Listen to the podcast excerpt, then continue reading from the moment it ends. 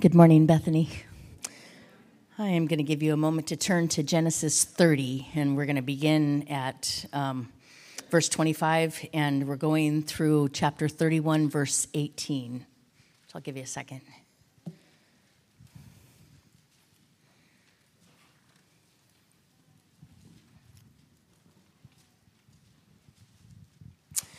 Okay, as soon as Rachel had borne Joseph, Jacob said to Laban, Send me away that I may go to my own home and country. Give me my wives and my children for whom I have served you, that I may go, for you know the service that I have given you. But Laban said to him, If I have found favor in your sight, I have learned by divination that the Lord has blessed me because of you. Name your wages, and I will give it. Jacob said to him, You yourself know how I have served you, and how your livestock has fared with me. For you had little before I came, and it has increased abundantly, and the Lord has blessed you wherever I turned. But now, but now, when shall I provide for my own household also? He said, What shall I give you? Jacob said, You shall not give me anything. if you will do this for me, I will again pasture your flock and keep it.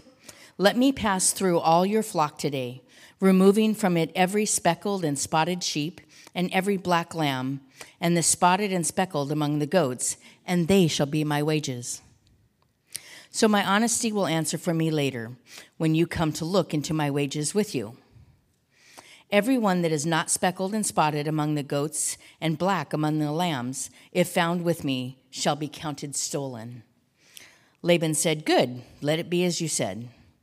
But that day Laban removed the male goats that were striped and spotted, and all the female goats that were speckled and spotted, every one that had white on it, and every lamb that was black, and put them in, the, in charge of his sons. As he set a distance of three days' journey between himself and Jacob, and Jacob pastured the rest of Laban's flock. Then Jacob took fresh sticks of poplar and almond and plane trees and peeled white streaks in them, exposing the white of the sticks. He set the sticks that he had peeled in front of the flocks in the troughs, that is, the watering places, where the flocks came to drink. And since they bred when they came to drink, the flocks bred in front of the sticks, and so the flocks brought forth striped, speckled, and spotted. And Jacob separated the lambs and set the faces of the flocks towards the stripes, and all the black in the flocks of Laban. He put his own droves apart and did not put them with Laban's flock. Whenever the stronger of the flock were breeding, Jacob would lay the sticks in the troughs before the eyes of the flock, that they might breed among the sticks. But for the feebler of the flock, he would not lay them there. So the feebler would be Laban's, and the stronger Jacob's. Thus the man increased greatly and had large flocks, female servants and male servants, and camels and donkeys. Now Jacob heard that the sons of Laban were saying, Jacob has taken all that was our father's, and from what was our father's he has gained all his wealth. And Jacob saw that Laban did not regard him with favor as before. Then the Lord said to Jacob, Return to the land of your fathers and to your kindred, and I will be with you. So Jacob sent and called Rachel and Leah into the field where his flock was, and said to them, I see that your father does not regard me with favor as he did before.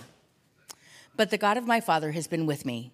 You know that I have served your father with all my strength, yet your father has cheated me and changed my wages ten times. But God did not permit him to harm me.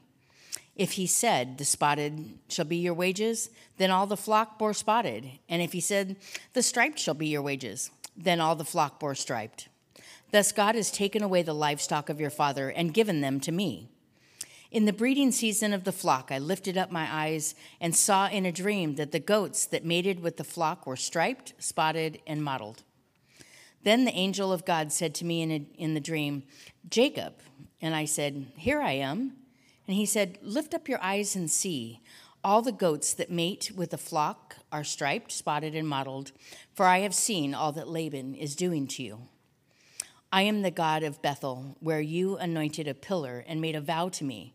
Now arise, go out from this land, and return to the land of your kindred. Then Rachel and Leah answered and said to him, Is there any portion or inheritance left to us in our Father's house? Are we not regarded by him as foreigners? For he has sold us, and he has indeed devoured our money. All the wealth that God has taken away from our Father belongs to us and, and to our children. Now then, whatever God has said to you, do. So Jacob arose and set his sons and his wives on camels. He drove away all his livestock, all his property that he had gained, the livestock in his possession that he had acquired in Paddan Aram, to go to the land of Canaan to his father Isaac. This is the word of the Lord.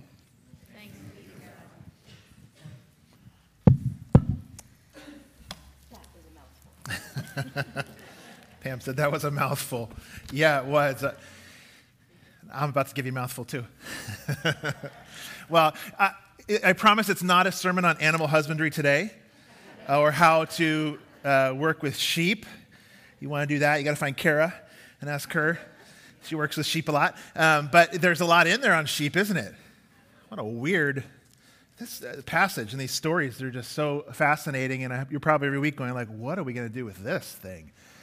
I ask myself that too every week as well as I get ready for these Sundays. We pray for us. Lord, open your word. We need your guidance. We need, Spirit, you to prick our hearts, soften our hearts. You know where each and every one of us has come from this week. You know how this needs to be applied to each and every one of us. So do the work only you can do, Jesus. In your name we pray. Amen.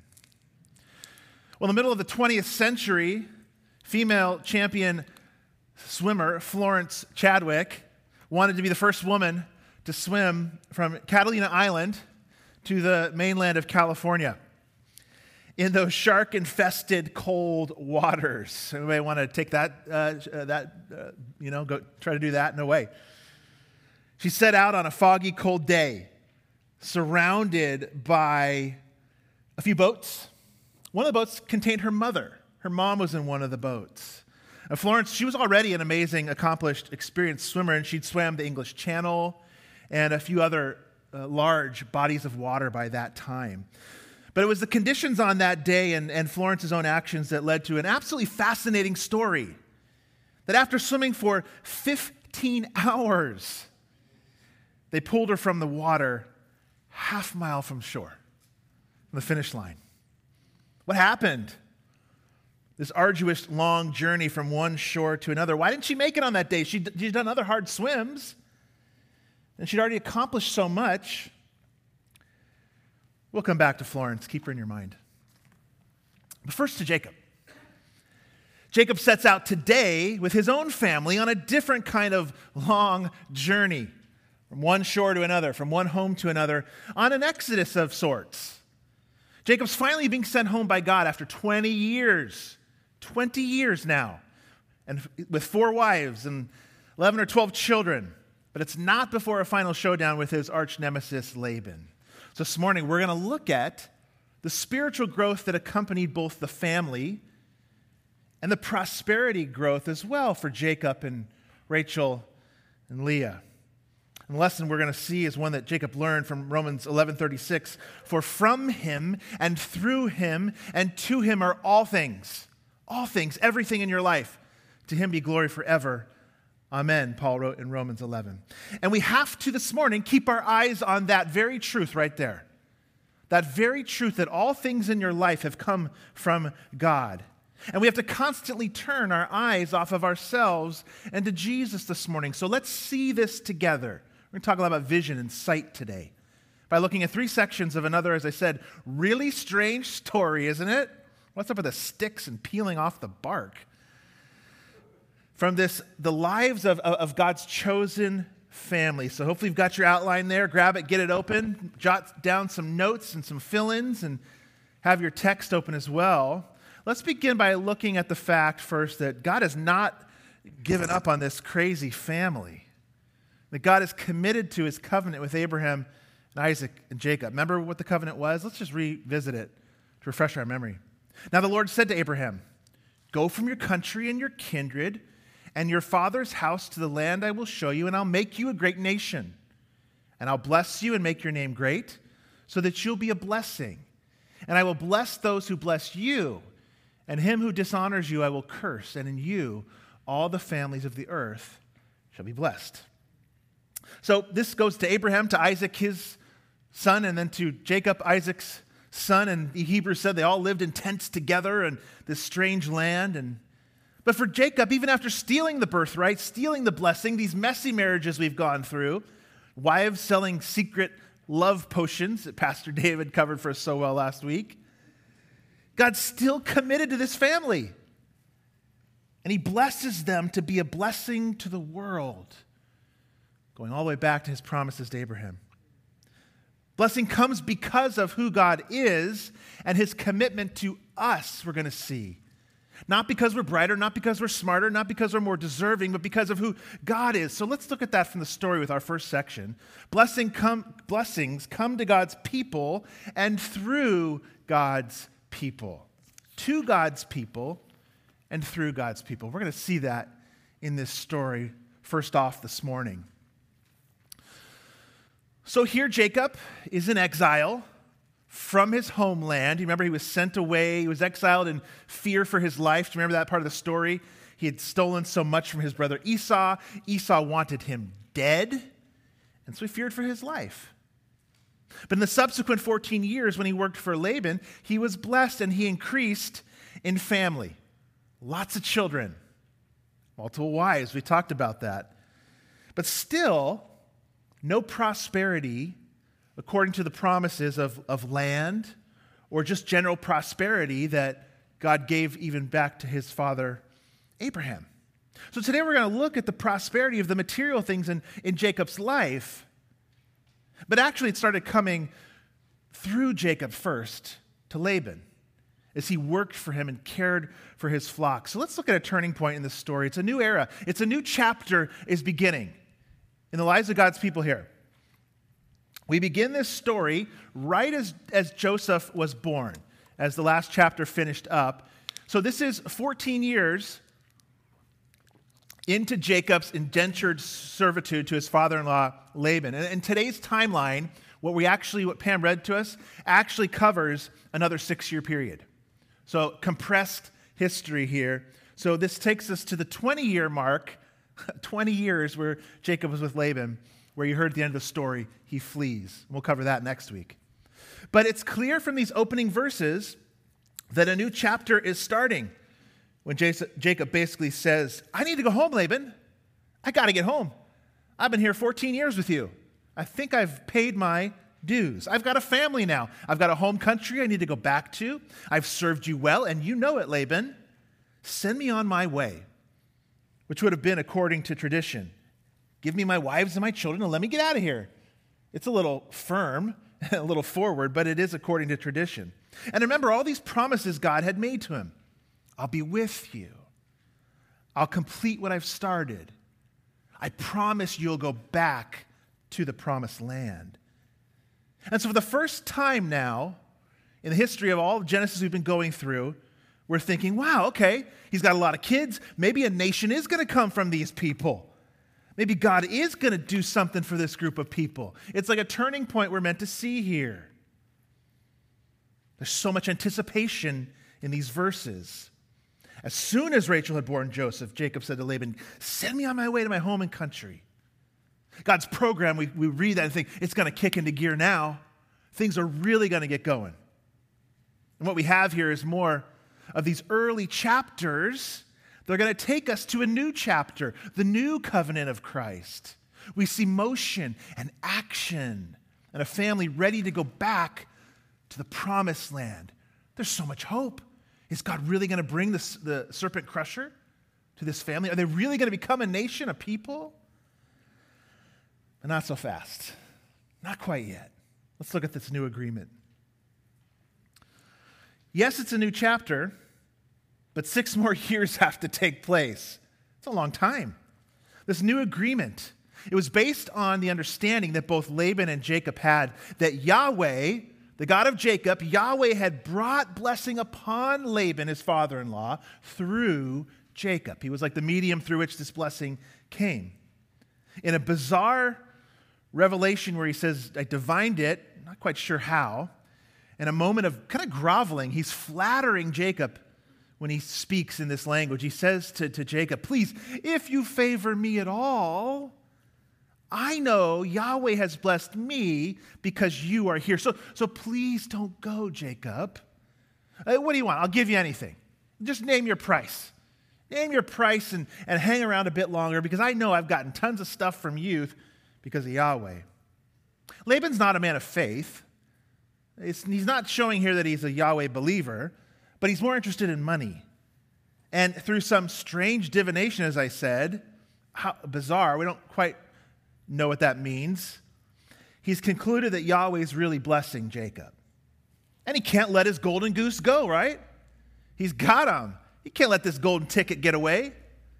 But Jacob knows the blessing is, is ultimately not from him, but from God's blessing upon him, as we read in that Romans verse right at the very beginning. Look at verses 29 and uh, 30 uh, with me. Jacob said to him, You yourself know how I've served you and how your livestock have fared with me. For you had little before I came, and it has increased abundantly. And Yahweh, the Lord, has blessed you wherever I turned. But now, when shall I provide for my own household also? So Jacob knows it's from God. Wherever I've turned, because of God, through me, you've received so much blessing. And Jacob makes the suggestion here in this strange agreement look, Laban, let me take the spotted sheep and goats, and you keep the unblemished ones. And, and that'll be our deal. And I'll separate them today, but then I'll care for your flock a bit longer. This was a plan that was really risky for Jacob and a great deal for Laban. It's no wonder he responds, Great, let's do it, Jacob. That sounds pretty good to me. The spotted animals would have been much more rare than the, the single colored, monocolored animals. They're not going to produce that many spotted animals, so Laban would have lost just a little bit. And yet now he still would have had the blessing of having the golden goose around and take care of his flock. Jacob's got to be trusting God here because it's not a very good deal for him. That the blessing would still come, that God still had a way to keep his promises. And this is what it means for you and I is that at God's people, we don't have to frantically work to always have the upper hand in our relationships. I know so much of life is about that frantically working to manipulate others to secure their indebtedness or to not be indebted to them. Much of how we act in our most intimate relationships is a scale of, well, how much have I done for you? And how much have you done for me? In the church, this comes out most obvious with givers. You know, one of the hardest things to do in church life is to give to a giver. Do you know that? That's one of the hardest things to do, to give to a giver. I know so many of us in this room are so gracious and giving and so prone to want to help others. And rightfully, we should. That's part of the call in the body. Christ has given so much to us, so we give to others. But how many times I've seen or you've seen in the church when it comes time for the giver to receive help, we're so tempted to say, oh, I'm fine. I'm okay. I couldn't ask for your help. We're okay. We'll, we'll be just, we're just fine. We're okay. Don't worry about it. It's the hardest thing to give to a giver. What's going on there? When you give, give, give, give, give, you know what happens? You're not indebted to anyone. You just, you're not indebted. Sometimes our giving can be a means of keeping everyone else at arm's length. I've done my giving. But here we have Jacob, who's now, he's freed from indebtedness and he's still placing himself into the hands of, of Laban. Jacob's beginning to see his security was in God, not in his stuff, not in his scheming, Whatever good that would come to him would be from God's hands. In fact, he owed everything in his life to everyone else, actually, but in particular to God who has blessed him. Again, remember, for from him and through him and to him are all things in your life. Everything. To him be glory, Paul writes. But he's not all the way there yet. Remember, he's a work in process, as we all are. Two steps forward, two back, three forward, 20 back sometimes. Do you feel like that in your life sometimes? It's a process. Our life of faith is, is a marathon, not a sprint. It's a marathon. And Jacob is taking steps forward and steps back. He's trusting God more, but he's not all the way there yet. So let's look at our second section together. God keeps his promises despite more schemes, more planning, more, more finagling, more sleight of hand and shifting. Man, Laban is a scoundrel, isn't he? Laban is a scoundrel. What did he do in the story? Did you catch it there? He beats Jacob to the flock after the deal, takes out all the multicolored animals, and sends them with his sons. Get them out of here. Get three days away from here, far enough to where Jacob's probably not going to make the journey. Get these animals out of here because Jacob's going to come and try to take them for himself. Can you imagine? I mean, it's his father in law. He's, you know, it's, his, it's the father to his grandchildren. And he goes real quickly and hides the spotted sheep. So Jacob uses a really weird, kind of superstitious belief uh, of his day. Uh, this is not something still practiced today. He needed, though, fertility for the spotted sheep. He needed there to be birthed spotted sheep and lambs. That was the part of the deal. And he thought, you know, God's promised me prosperity, so we better get to work here. What are we going to do? So much like Rachel, remember last week, who wanted to purchase mandrakes from Leah because she thought they were an aphrodisiac, Jacob followed the superstitious belief of his day uh, that, thought to, uh, that was thought to influence sheep by mating. And here's what it is it was this idea that in the moment of mating or conception for sheep, I know it sounds weird, but just go with me here. Whatever they were looking at, if it was a vivid sight or something they were looking at, in conception, it could influence the embryo somehow. And that's it. You're like, more? So the thought was that by looking at striped sticks, maybe spotted sheep would come out. I know it sounds ridiculous, doesn't it? But if you think about it, how many pregnant women change their habits so as not to cause stress on a baby? And we do those kind of things, not like that today. But there are connections and thoughts between maybe what a mother takes in, maybe what she experiences, stress levels, you know, that would influence the embryo and the baby. But he also shrewdly does something that we can understand. He breeds the stronger sheep with his own and the weak with Laban's. Therefore, obviously, kind of getting the, the prime, pristine flock. But this is not how he ends up with so many sheep. It's not because of this. No, God did this. And Jacob actually will admit it later. It really had nothing to do with the trees and the stripes and his work. And he admits it. We'll see it. But his actions here, I think, still display a lack of trust, kind of like Rachel. Sell me those mandrakes, Leah. Taking matters into his own hands. His actions are not compatible with his belief that God would be the true source of all blessing. If Laban schemes, I will too. What's he doing? He's fighting fire with fire. It's our subpoint there. Don't fight fire with fire. A Christian is not called to do that. And here he's thinking, well, Laban's at his tricks again. Let me see what I can pull out of my sleeve, too. Don't fight fire with fire. But this is the way of the world right now. This is absolutely the way of the world. When you're faced with a Laban now in our world, it's all about the mic drop in our day and age. You know what I mean by that? You say it and you're like, boom, you drop the mic off the stage. You've scored the, the, uh, the overwhelming point, defeated the enemy. Yeah, look at this. Boom, mic drop, right? When you're faced with a Laban in our day and age, it's about scoring points, winning arguments, lobbing grenades into the enemy camp. That's the way of the world. When you're faced with a Laban, is your temptation to fight fire with fire. Well, hey, you're going to air your grievances. I'm going to air mine. You're going to battle for this, I'm going to battle for that. You're going to lead with emotional outrage. Well, guess what? I'm going to lead with mine. Haven't you seen that? I mean, that's our world right now. Fight fire with fire.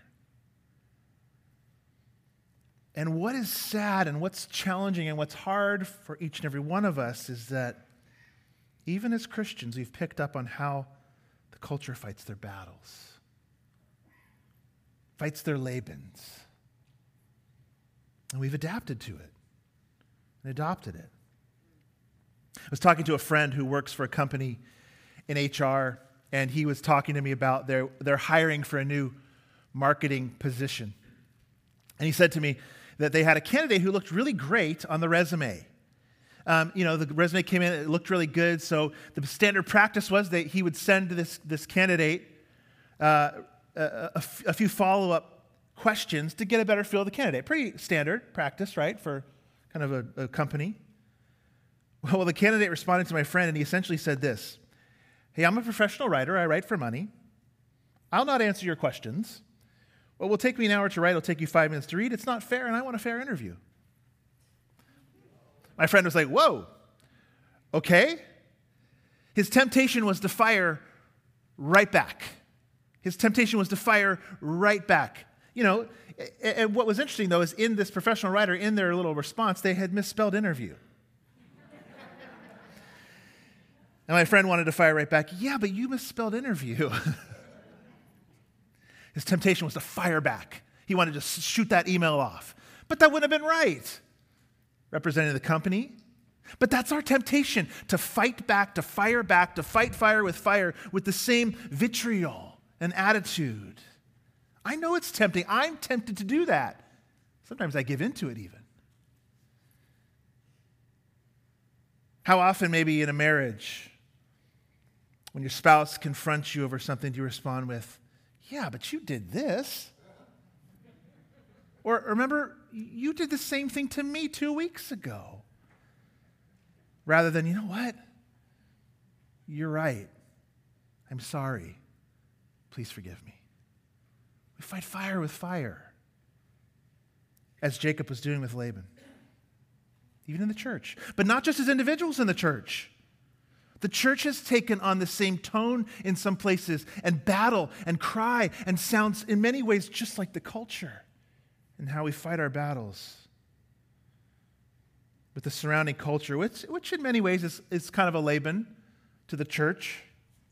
We act and speak before we remind ourselves that God will keep his promises to the church, no matter what it looks like, regardless of what's going on right now, regardless of what it looks like, he will. And it's not worth it to win the small battle if we give up our credibility as witnesses for Christ in the process. It's not worth it.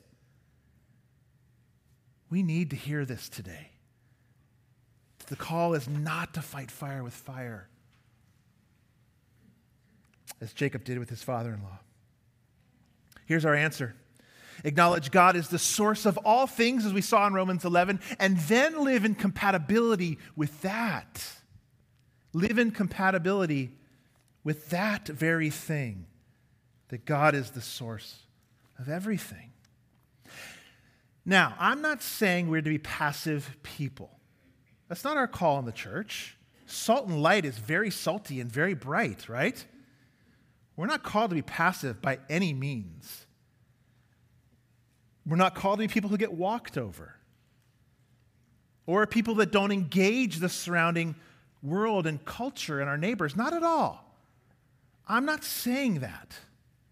What I am saying, though, is that if we begin confrontations, if we begin disagreements with Laban's in our life by starting at the point of acknowledging God as the author and giver of all things and all success and all victories, and He'll never forsake His promises, if we begin there and acknowledge that our own limited efforts actually never really accomplished that much even as, as, it was in Jacob's case of prosperity, then what will happen? Our actions will line up with that first principle truth, as we re- reorient our hearts to God's hand, to God's plan, to God's work, to God's promises, we start there, it changes the way we go about confrontation with Laban's in our own life. Starting and seeing that God is the source of all things. And for us, that's the gospel. For us, that is the gospel. All your victories have been fought for you in Christ and given to you. If God promises to bless his people, even if they face the opposition of a Laban, guess what? Nothing can get in his way. Nothing can get in his way of working in your life or working in the face of a Laban. Look at the cross of Jesus Christ for a moment. Think about that. His enemies, his Labans, murdered him. And, but yet it was through that death that we won. Nothing can stop God's plan if, if he's committed to blessing a life. We're going to look at Joseph in the new year, sold into slavery. Maybe you know the story. By his own brothers, a bunch of Labans. But what does he say to them years later? He's got a different perspective on it. Yeah, you, you guys, you meant it for evil against me, but God meant it for good. To bring about that many people should be kept alive as they are today. You guys, you meant it for evil. What? The evil? God used even the evil for good? You meant evil. God meant good. Do you see that? Jacob's learning this. We have to learn this. He's beginning to finally see this that despite his best effort, his worst effort, his best schemes, his worst schemes, his faithfulness and his unfaithfulness, that God was a promise keeping God. The character of God is what he began to learn and what mattered to him, and a God of grace. A God of grace. And God doesn't need, didn't need Jacob to sin or selfishly take matters into his own hands to accomplish that blessing. Time and time again. That, like that horrible uh, uh, aphorism that we have God helps those who help themselves? No, it's all of grace. All of it. Jacob had to trust and obey. Trust and obey. And that's our final, final section today. God calls his people out, as he did Jacob, to look away from their own chronic self sufficiency and look to His. His own chronic self sufficiency and, and look to His. We transition to chapter 31, where Jacob, I believe, actually has one of his most shining moments. He needs one, doesn't he? this guy needs a shining moment. He needs a victory. He needs something to kind of show us his character. So as we transition, we look at this moment. He's been blessed with family now, right? With children, and now with extreme wealth, actually. So over the six years, which now makes 20, 20 years, he has been with Laban. He now has a big family, and he's now got tons of wealth. Even as you saw at the end, they rode on camels away. That's not very common. You think, well, they all had camels back then. No, they didn't all have camels back then. That's to show us that this man left rich, wealthy, prosperous. But they're tired of him now. His father in law is tired of him now. Laban does not look on him with favor anymore, the scripture says. He's tired of him. It's like, I'm done with this guy. Look at what's going on here. Now he's increasing and I'm not. Laban doesn't look on him with favor anymore, but here's the thing God sees Jacob. How many times do we see in Scripture, but God saw his people? God saw her suffering. God saw his child. It's all over Scripture. Doesn't mean that there was a time when God didn't see, right? Or that he forgot something or doesn't have the full picture. He has the full picture of everything all the time right in front of him. But it's a signal to us to show that He's about to do something incredible for his people. God sees Jacob and his family. He sees how they're being treated. He sees that their own father in law, their own father, their own grandfather is, is, is turning his face against them, and he appears to Jacob in his second dream. Like the first one, remember, the giant, magnificent staircase with all the angels ascending and descending on it, showing him how intimately involved God hovered over Jacob's life and yours too. Another vision comes, a dream. And he recounts it to his wives out in the field. And he does an incredible thing in this speech that he gives in 31. He reflects on who God is, and then he acts. He reflects on the promises, like we do with the gospel so much here at Bethany Church, and then in light of that, he acts. What if you only do one or the other? You only reflect and never act, or you're just a person of action who never does much reflecting. That's a problem. You're going to talk about that in your growth groups this week. But he does both. He reflects and acts. Look, he says to his wife, this, this isn't our home anymore. We have got to get out of here.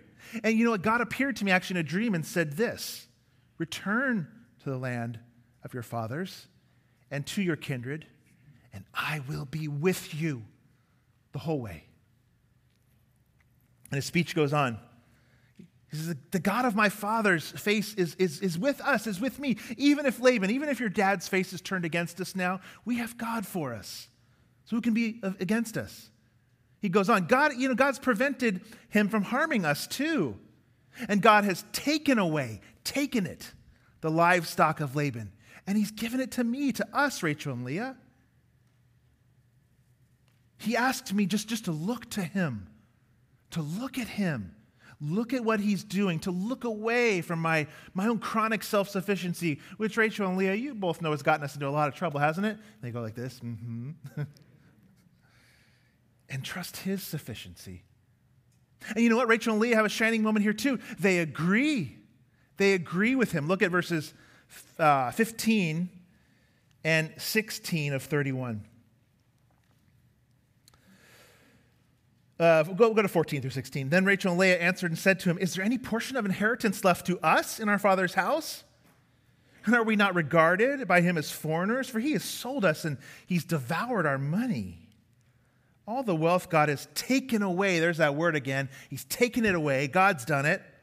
From our Father belongs to us and to our children. Now then, you know what, Jacob? Whatever God has said to you, let's just do it. Let's just do it. Here's what we're meant to see God is about to, He is getting ready to take this family on a micro exodus. A micro exodus from plunder to freedom. What do I mean by micro exodus? What do I mean by that? Well, this word here that Jacob used and Rachel and Leah used, this, this that God has taken away, taken away the wealth and given it to us, is really the same word that really means plundered. Laban's wealth, they've plundered. God has plundered Laban's wealth and given it to this family, and now they're going to go out on a journey. Do you know what it points us to? It points us to the pattern of Exodus, the book of Exodus, and the real exodus of the Israelites out of Egypt. It's a micro exodus here. Do you know what happened at the end of that story? God says, Get out, go to the promised land, I'll be with you, and the Lord had given the people favor in the sight of the Egyptians so that they left, that they left them. I have that right? I don't. Okay, so the Lord had given the people favor. I'll just look it up. I got the wrong verse up there. Exodus 12, 36 says this. And the Lord has given the people favor in the sight of the Egyptians, so that they've le- they left them have what they so that they left them have what they asked. My Bible has the wrong thing too. That's really weird. Anyways, they plundered the Egyptians. That's the word. They plundered the Egyptians. Do you see the pattern here? First, Abraham is called out, out of his land, to leave his family and to go to the promised land. Then Jacob is exiled out of his homeland. And now he's multiplied in wealth, and his family's called back to it. And just so the Israelites, years later, multiply too in family and slavery in Egypt, and then they plunder them, or God plunders them on the way out, as the Egyptians basically handed gold to the Israelites as they left. They gave them gold on the way out. You see the pattern? A micro exodus here, a pattern from, from plunder to freedom. And this is God's pattern over and over again with his people. An exodus. Here's the pattern his people become chronically self sufficient. Jacob, Abraham, Isaac, the Israelites in slavery. They become chronically self sufficient, and then he calls them out to an exodus. He calls them back to himself and his sufficiency for you. It's all over the Bible from slavery to freedom, from nothing to blessing. And I believe, I believe we are in another day of Exodus for the church. I believe we're in another moment of Exodus, or maybe just on the front end of it. And I'm not the only Christian who believes that. I was reading this author, Paul Kingsnorth, this week in his blog, and he talks about the entire West being in an Exodus. Listen to his quote and some of the things he says. The West as a whole, that's the Americas and Europe, uh, we're in our very own Exodus. We've left our culture behind, and we're wandering in the desert, tempted by strange gods, believing and then not believing, hungering and angering. Somewhere we think there may be a promised land, but for now we're walking in circles. We're not sure how to follow or whether to follow anyone, actually, which prophets are real and which are false. The desert's the space between kingdoms, he goes on. The gap between worlds. It's a liminal land. The desert is the place that people must go sometimes when its stories have died or when it has escaped from something that has hemmed it in. It's a hard place. You can only take with you what you need, and any excess will be burned away. You go to the desert to lose what you do not need to carry. You go to the desert to fast and become new so that you can enter whatever land you're brought to when the time comes. My friends, many of our stories are dying. A lot of what we've held on to as our kingdom is turning out to not be very stable. A lot of what we thought even was at least neutral ground is turning out to be hostile ground, isn't it? Do you feel that? But guess what? The desert can actually be a fantastic place. The desert can be a life changing place because God has always called his people out to the desert. He's always called them out to the Exodus, out to the desert to reboot, to recharge, to transform. It's the place where you can't take any excess. You got to let a lot of it go. You can only take what you need. But it is a vulnerable place, isn't it? It's a really vulnerable place to go out to the desert because you have to leave a lot behind. You have to leave your self sufficiency. You have to leave your security behind. You have to go to vulnerable places. It's like coming to the gospel for the first time. You have to say, I'm not sufficient, only He is. But we have to see that as God asked Jacob to go out, go to the desert, be okay between point A and point B without much there, because I'll be with you. You have to look and see me and trust me in the desert. We have to rethink our hold on this kingdom, this world, this culture. I even think God's asking with nation too. The church is in the desert right now, or we're on the doorstep. Who are we? Will God be with us when neutral territory feels more hostile than it ever did before? Will he keep his promises to us? It's going to be vulnerable. But I think it's a journey God is taking the church on, his people. And he's even doing some purifying in his church and asking us, okay, what are you really about, my people? What are you really passionate about? What is the thing that gets you out of bed in the morning? What is the thing that makes your heart tick? What is the thing that brings you back to this group Sunday after Sunday? What is it, my people? In the desert, you'll find out. God is asking us to walk through some places of doubt, as I said, vulnerable places in the desert between two homes. But you know what those places are? Places where we need each other. We need each other, and we need God. Because you have to see through that sandstorm in the desert, don't you? Or for Florence, it was the fog. What happened to her? What happened to Florence Chadwick when she was on her own? She was on an exodus. She was. She was on an exodus between two shores. 15 hours into that swim, do you remember, from Catalina to California? And the day was so foggy, she could hardly see the boats even that were with her right next to her in the water. It was that foggy. And after that 15 hours, she begged to be pulled from the water. And her mom, I remember I said she was in one of the boats, looked down at her and said, You are so close. Keep going. You just can't see it. You're so close. Keep going. But she couldn't see the shore because of the fog. And she was so, at this, by this time, so mentally and physically exhausted, she demanded to be pulled out of the water. And as I said, less than a half mile from shore. Later, she said these words I mean, if I could have seen through the fog, if I could have seen the shore, I think I would have made it. That's what we need. That's what you have in the elements in your hand.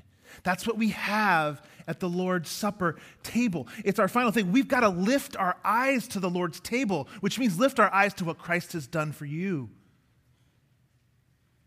Do you know Jesus has accomplished for us the greater exodus, the greatest exodus? Do you know that? He is the shore, He is the place, He's our home, He's the resting harbor of our life. He, he's plundered the enemy, Satan, hasn't he? Plundered him. And he's delivered us and defeated our enemies of sin and death. And now we are exiled to this sinful world, and now he's calling us to live as exiles with our eyes on the shore to come. Do you have your eyes there? You feel like you're in a fog or a sandstorm. This is what communion's about refixing our eyes on that far shore, refixing our eyes on that greater exodus to come that we're in the middle of right now. In fact, don't you remember? He too was called out of Egypt, wasn't he? He too fulfilled the greater exodus. Now, that doesn't mean we abandon this world. It doesn't mean that. No, in fact, it means right now you and I should live as citizens of the world to come in this dying world, amongst this dying world, loving, serving, sharing, helping, obeying, sacrificing, all while walking in the desert. Because guess what? We're the only uh, ones that have our eyes on the far shore. We're the only ones who see the safe harbor of Christ on the other side. And so many need it.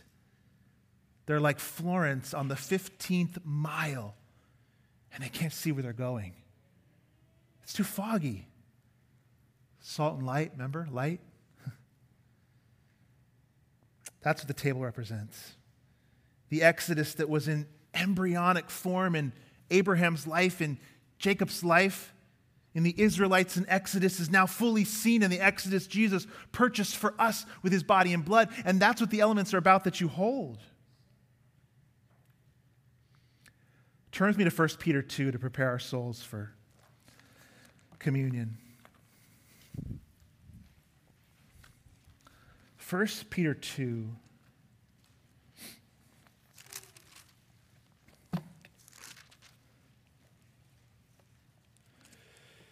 It's a great passage that speaks in Exodus type language. Speaks of us as exiles, of desert wanderers, of sojourners, but not in the sense of, hey, you might as well just get out of here and ignore the world. You're, you know, you're, get out of here. You're from a different world. No. Yes, we are ex- uh, exiled sojourners, but also it tells us then how to live in the world in light of this. 1 Peter 2, I'm going to read 9 through 17. It's the great Exodus passage. But you, that's you. You're a chosen race, a royal priesthood, a holy nation, a people for his own possession. Why? So that you may proclaim the excellencies of who called you out of darkness into his marvelous light. There's our Exodus. Once you were not a people, but now you're God's people. Once you'd not receive mercy, but now you've received mercy. Beloved, I urge you as sojourners, as exiles, as people 15 miles from one shore to the other, right? To abstain from the passions of the flesh, which wage war against your soul. Keep your conduct among the Gentiles honorable, so that when they speak against you as evildoers, they may see your good deeds and glorify God on the day of visitation.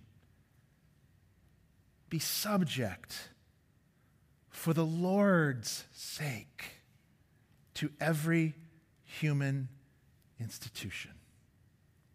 Whether it be to the emperor as supreme, or to governors as sent by him to punish those who do evil and to praise those who do good. For this is the will of God, that by doing good, you should put to silence the ignorance of foolish people. Live as people who are free, but not using your freedom as a cover up for evil, but living as servants of God. Remember, it's for His sake. Honor everyone, love the brotherhood fear God, honor the emperor. That's a strange, weird, exile, sojourner, other kingdom on our exodus in the desert way of living. And for each and every one of us, at some place, it strikes us as impossible to do. Except for this because he went before us and did it. The great Exodus. His body, his blood, to take us from one kingdom to that far shore. Take a moment and dwell over those words. Dwell over our call to follow Christ where he takes us, even if it feels like a desert. And seek his strength, and we'll take in a moment as the worship band comes up to get ready.